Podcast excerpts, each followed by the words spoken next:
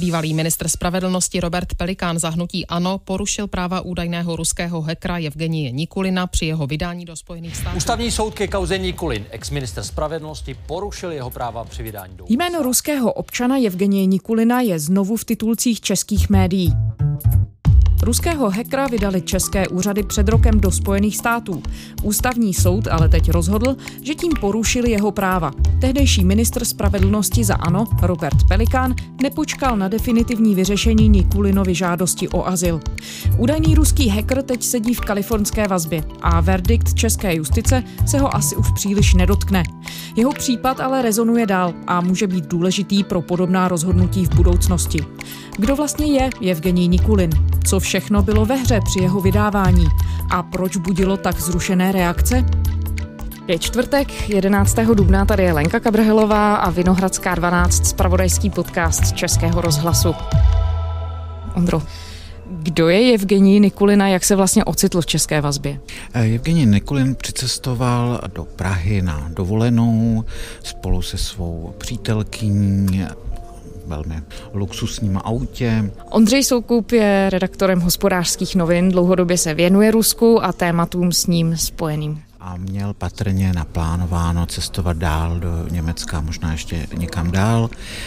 Ale tady byl tedy zadržen na základě zatykače, který vydalo FBI. Policie, jménem zákona. Ruce, abych ale neviděl. Ruce dejte na stůl. Dejte ruce na stůl.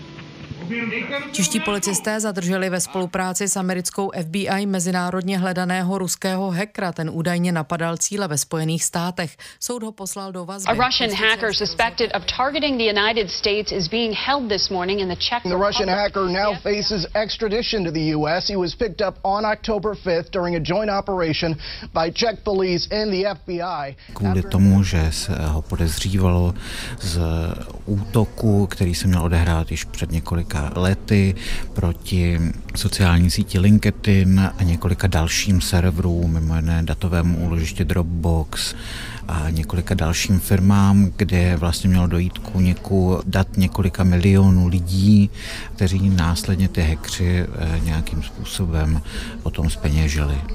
Takže takhle vlastně to celé začalo. Ví se, proč vlastně do České republiky tehdy jel? To byla jenom dovolená nebo mohlo zatím být i něco jiného? Ne, zdá se, že skutečně to byla dovolená i vlastně to, co víme od ruských kolegů, kteří mluvili s některými jeho známými a tak vlastně jim řekl, že jako je to všechno v pořádku a že se jede užít a že se za pár týdnů vrátí. A víme, co Evgenij Nikulin dělal v Rusku, jestli byl nějakým způsobem už předtím spojovaný třeba s hackerskými útoky, anebo šlo o osobu úplně neznámou. Veřejně známý samozřejmě nebyl. Co ty znáš pro svou tačku, čuvák? Já ničeho lično neznám pro svou mašinu. On podle svých profilů na sociálních sítích vystupoval jako člověk, který má firmu na tuning drahých automobilů. Скромный обладатель роскошных машин. Таким představ. A na svém Instagramovém účtu měl spoustu fotek s nejrůznějšími velmi drahými vozy a s představili takové té moskevské zlaté mládeže, těmi různými dcerami a syny té politické elity. Ovšem, když se to začalo prověřovat, tak se ukázalo, že mu to vlastně nepatří nic, přinejmenším tedy podle papírů, jaký měl vlastně zdroj příjmu z veřejně dostupných zdrojů, i, i těch vlastně i méně veřejných, se vlastně nebylo možné dohledat a zdroje kolegů, kteří se dlouhodobě zajímají o tu hackerskou scénu v Rusku, kteří říkají, že vlastně on byl známý mezi těmi hackery jako takový ten prostředník, člověk, který vlastně zprostředkoval kontakt mezi tím objednavatelem nějakého útoku a těmi vlastně vykonavateli, těmi prostě programátory, kteří fyzicky psali ten kód. Tím pádem by mohl mít důležité informace pro kohokoliv, kdo vyšetřoval třeba objednatele útoků, dejme tomu na ty sociální sítě ve Spojených státech. Samozřejmě a plus si musím ještě uvědomit, že ten rok 2016 je tedy rok amerických prezidentských voleb a útoku vlastně na servery demokratické strany. But we begin with this morning's top story, Russia's apparent interference with the US presidential election. Intelligence the US is confident that the cyber attacks were conducted by Russia's GRU military intelligence arm. Rusko podle americké vlády maří prezidentské volby. Hekři údajně nabourali kampaň demokratů i republikánů. Za předvolební trik označil ruský prezident Vladimir Putin obvinění Moskvy ze spáchání hackerských útoků proti Spojeným státům. Takže přinejmenším jeho právník tvrdil, že vlastně vyšetřovatelé FBI nejvíce vlastně zajímalo právě tady ten útok, že se domnívali, že by o tom něco vědět mohl. A existoval nějaký důvod myslet si, že by o tom skutečně mohl něco vědět? Nevíme, protože z těch veřejně dostupných zdrojů se tohleto zjistit nedá. Spíš to vypadá, že vzhledem k tomu, jaký život vedl, že se o něm tak nějak v té komunitě vědělo, že on dokáže zprostředkovat eh, nějaké ty dohody, ty vyšetřovatelé a plus to, že se stýkal vlastně s lidmi z okolí Kremlu, tak asi ty vyšetřovatele vedlo k tomu, že to prostě zkusili, jestli náhodou neví a pokud ne, tak stejně oni o něm už eh, vlastně věděli nebo měli to podezření, že stojí za těmi staršími hackerskými útoky. Takže teď se přeneseme do chvíle, kdy Evgenij Nikulin je tady v České republice, je začený českými úřady na americkou žádost, je ve vazbě a najednou přijde ale žádost o vydání i z Ruska. Rusko chce z Česka vydat počítačového hekra Evgenie Nikulina. O tohoto muže mají eminentní zájem, ale také policisté ve Spojených státech. Proč najednou byl pro ruskou stranu tak důležitý?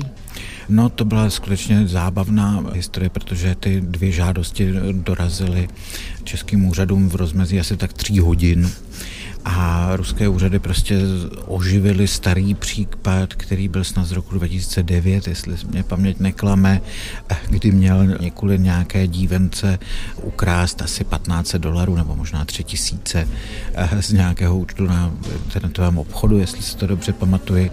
Ten případ vlastně byl odložený už léta, najednou se objevil. A já si myslím, že to je především kvůli tomu, že ruské úřady, Kreml obecně, prostě nechtějí vydávat žádné svoje občany а тем спише хакеры. И случай этот далеко не первый. В начале 2017-го в Барселоне был задержан Станислав Лисов. Его обвиняют в создании компьютерного вируса. В Латвии был задержан и выдан США Юрий Мартышев по подозрению в кибермошенничестве. Испания передала американцам программиста Петра Левашова. Oni protestovali mnohokrát proti zatčení svých vlastně občanů. Byly různé případy ve Španělsku, v Tajsku, v dalších zemích. Oni to považují za vlastně jako extrateritoriální justici, že prostě mhm. američané nemají právo zatýkat někde po celém světě prostě jejich občany. A to je taková ta principiální věc. A ta druhá je, že samozřejmě hekři jsou využíváni pro potřeby ruských tajných služeb a obecně vlády, ať už jde o útoky třeba na účty opozice nebo lidí, kteří žijí v zahraničí, na nějaké spravodajské servery a tak dále. Ta symbioza mezi státem placenými hackery a těmi vlastně, kteří se živí jaksi nelegálně, ale občas něco udělají pro Kreml výměnou vlastně za ochranu je poměrně značná. A víme tedy jistě, že Evgenie Nikulin byl tím člověkem uprostřed, který zprostředkovával nebo mohl zprostředkovávat kontakt tedy mezi tím objednatelem, který můžou být právě i třeba ruské tajné služby nebo ruské úřady a mezi těmi hackery, kteří vlastně žijí úplně v undergroundu někde jinde a pak fyzicky nebo virtuálně provádějí ty útoky. Nevíme samozřejmě přesně, ten soud ještě neproběhl, takže asi vlastně pořádně nevíme, co američtí vyšetřovatelé na něj skutečně mají z těch původních dokumentů, které byly právě u toho extradičního soudu, tak oni tvrdí, že vlastně jako ví, jakým způsobem k těm útokům došlo a tak dále, ale zatím před tím soudem ještě jsme žádné jako tvrdé důkazy neviděli. A když se teď vrátíme tedy do České republiky a do toho momentu, kdy ty dvě žádosti o vydání, jedna ze Spojených států, jedna z Ruska, přicházejí v rozpětí tří hodin na ministerstvo spravedlnosti, co se děje pak? Pak se zahajuje tedy to extradiční řízení a podle zákona vlastně ty obě ty řízení vlastně probíhají paralelně a cílem je vlastně říct, jestli tedy může být vydán do Spojených států, do Ruska, vůbec, jestli někam může být vydán, nebo může být ta situace, že může být jaksi podle správního hlediska vydán vlastně do obou těch zemí, ale je to vlastně politické rozhodnutí. Ve Spojených státech obžalovali údajného ruského hekra zadrženého v Česku. Evgenij Nikulin se podle kalifornské velké poroty naboural do počítačů patřících třem americkým internetovým společnostem. Nikulin zatím zůstává ve vazbě v Praze. Jeho vydání do Spojených států se snaží zabránit Moskva. Evgenij Nikulin tvrdí, že v USA nikdy nebyl, neumí anglicky a práci s počítačem zvládá jen na uživatelské úrovni. V Rusku navrhuje design osobních aut a jeho zadržení českou policií a následná vazba má podle něj politické pozadí a jde o odplatu odplatu Rusům za to, že poskytli azyl Edwardu Snowdenovi. Protože ve finále stejně rozhoduje minister spravedlnosti. On celé to řízení je k tomu, aby mu řeklo, jestli jako může o tom rozhodnout nebo nemůže. Samozřejmě ty obhájci, ti okamžitě samozřejmě využili veškeré prostředky, které český právní řád dává a jak ostatně teďka konstatoval ústavní soud, je jich tedy celá řada a vlastně celé se to protahuje, ale jakoby z toho grou věci, jestli tedy má být vydán do Ruska nebo do Spojených států, tak to bylo tedy suverénní rozhodnutí a politické rozhodnutí ministra Pelikána. To rozhodnutí ústavního soudu říká, že české úřady porušily právo Evgenie Nikulina na to, aby bylo dokonce dovedené jeho asilové řízení. Co to teď znamená pro ten případ? Já si myslím, že to bude znamenat spíše více pro budoucí případy, protože samozřejmě Nikolin se z toho amerického vězení do Česka nevrátí kvůli rozhodnutí našeho ústavního soudu a spíše to také zpřesnění té praxe, která bude pokračovat. Myslím, že opět ústavní soud nerozhodoval o tom, jestli je Nikulin hacker, jestli ho vlastně měl vydat do Spojených států nebo do Ruska a tak dále, ale rozhodoval o to, jestli ta taktika obhajoby, která využívala všechny vlastně právní způsoby, tak jestli byla dotažena až do konce říkal, že ne, nebyla, ale nehodnotí vlastně tu samou podstatu věci. Ty jsi zmiňoval, že celé to rozhodnutí je politické rozhodnutí nakonec. Tak jak se česká politická scéna celé té debaty zhostila? Ta debata byla poměrně vyhrocená, protože všichni chápali, že tady je ve hře relativně dost. Prezident Miloš Zeman kritizoval vydání údajného ruského hekra Evgenie Nikulina do Spojených států. O vydání Nikulina v březnu rozhodl bývalý šéf rezortu Robert Pelikán. Jeho krok kritizoval prezident Miloš Zeman. Jedna z variant je, že pan Nikulin, ať tak či onak, může sloužit jako nástroj vnitroamerického politického boje. Radiožurnál zjistil, že se v polovině ledna na tajné schůzce sešel hradní kancelář Vratislav Minář s advokátem údajného ruského hekra Evgenie Nikulina. Už dříve přitom vyšlo najevo, že prezident Miloš Zeman tlačil na ministra spravedlnosti, aby vydal hekra Nikulina do Ruska a ne do Spojených států. Z osobních důvodů jsem se sešel s advokátem pana Nikulina. A můžete nějak definovat ty osobní důvody? Mm, já bych si to nechal pro sebe zatím. Jo. A o panu Nikolinu jste určitě nemluvili? O panu Nikolinu jsme asi mluvili, já jsem se zeptal, jak se má pan Nikolin, jak probíhá ta kauza to dál, ale z osobních důvodů jsem se sešel s panem advokátem.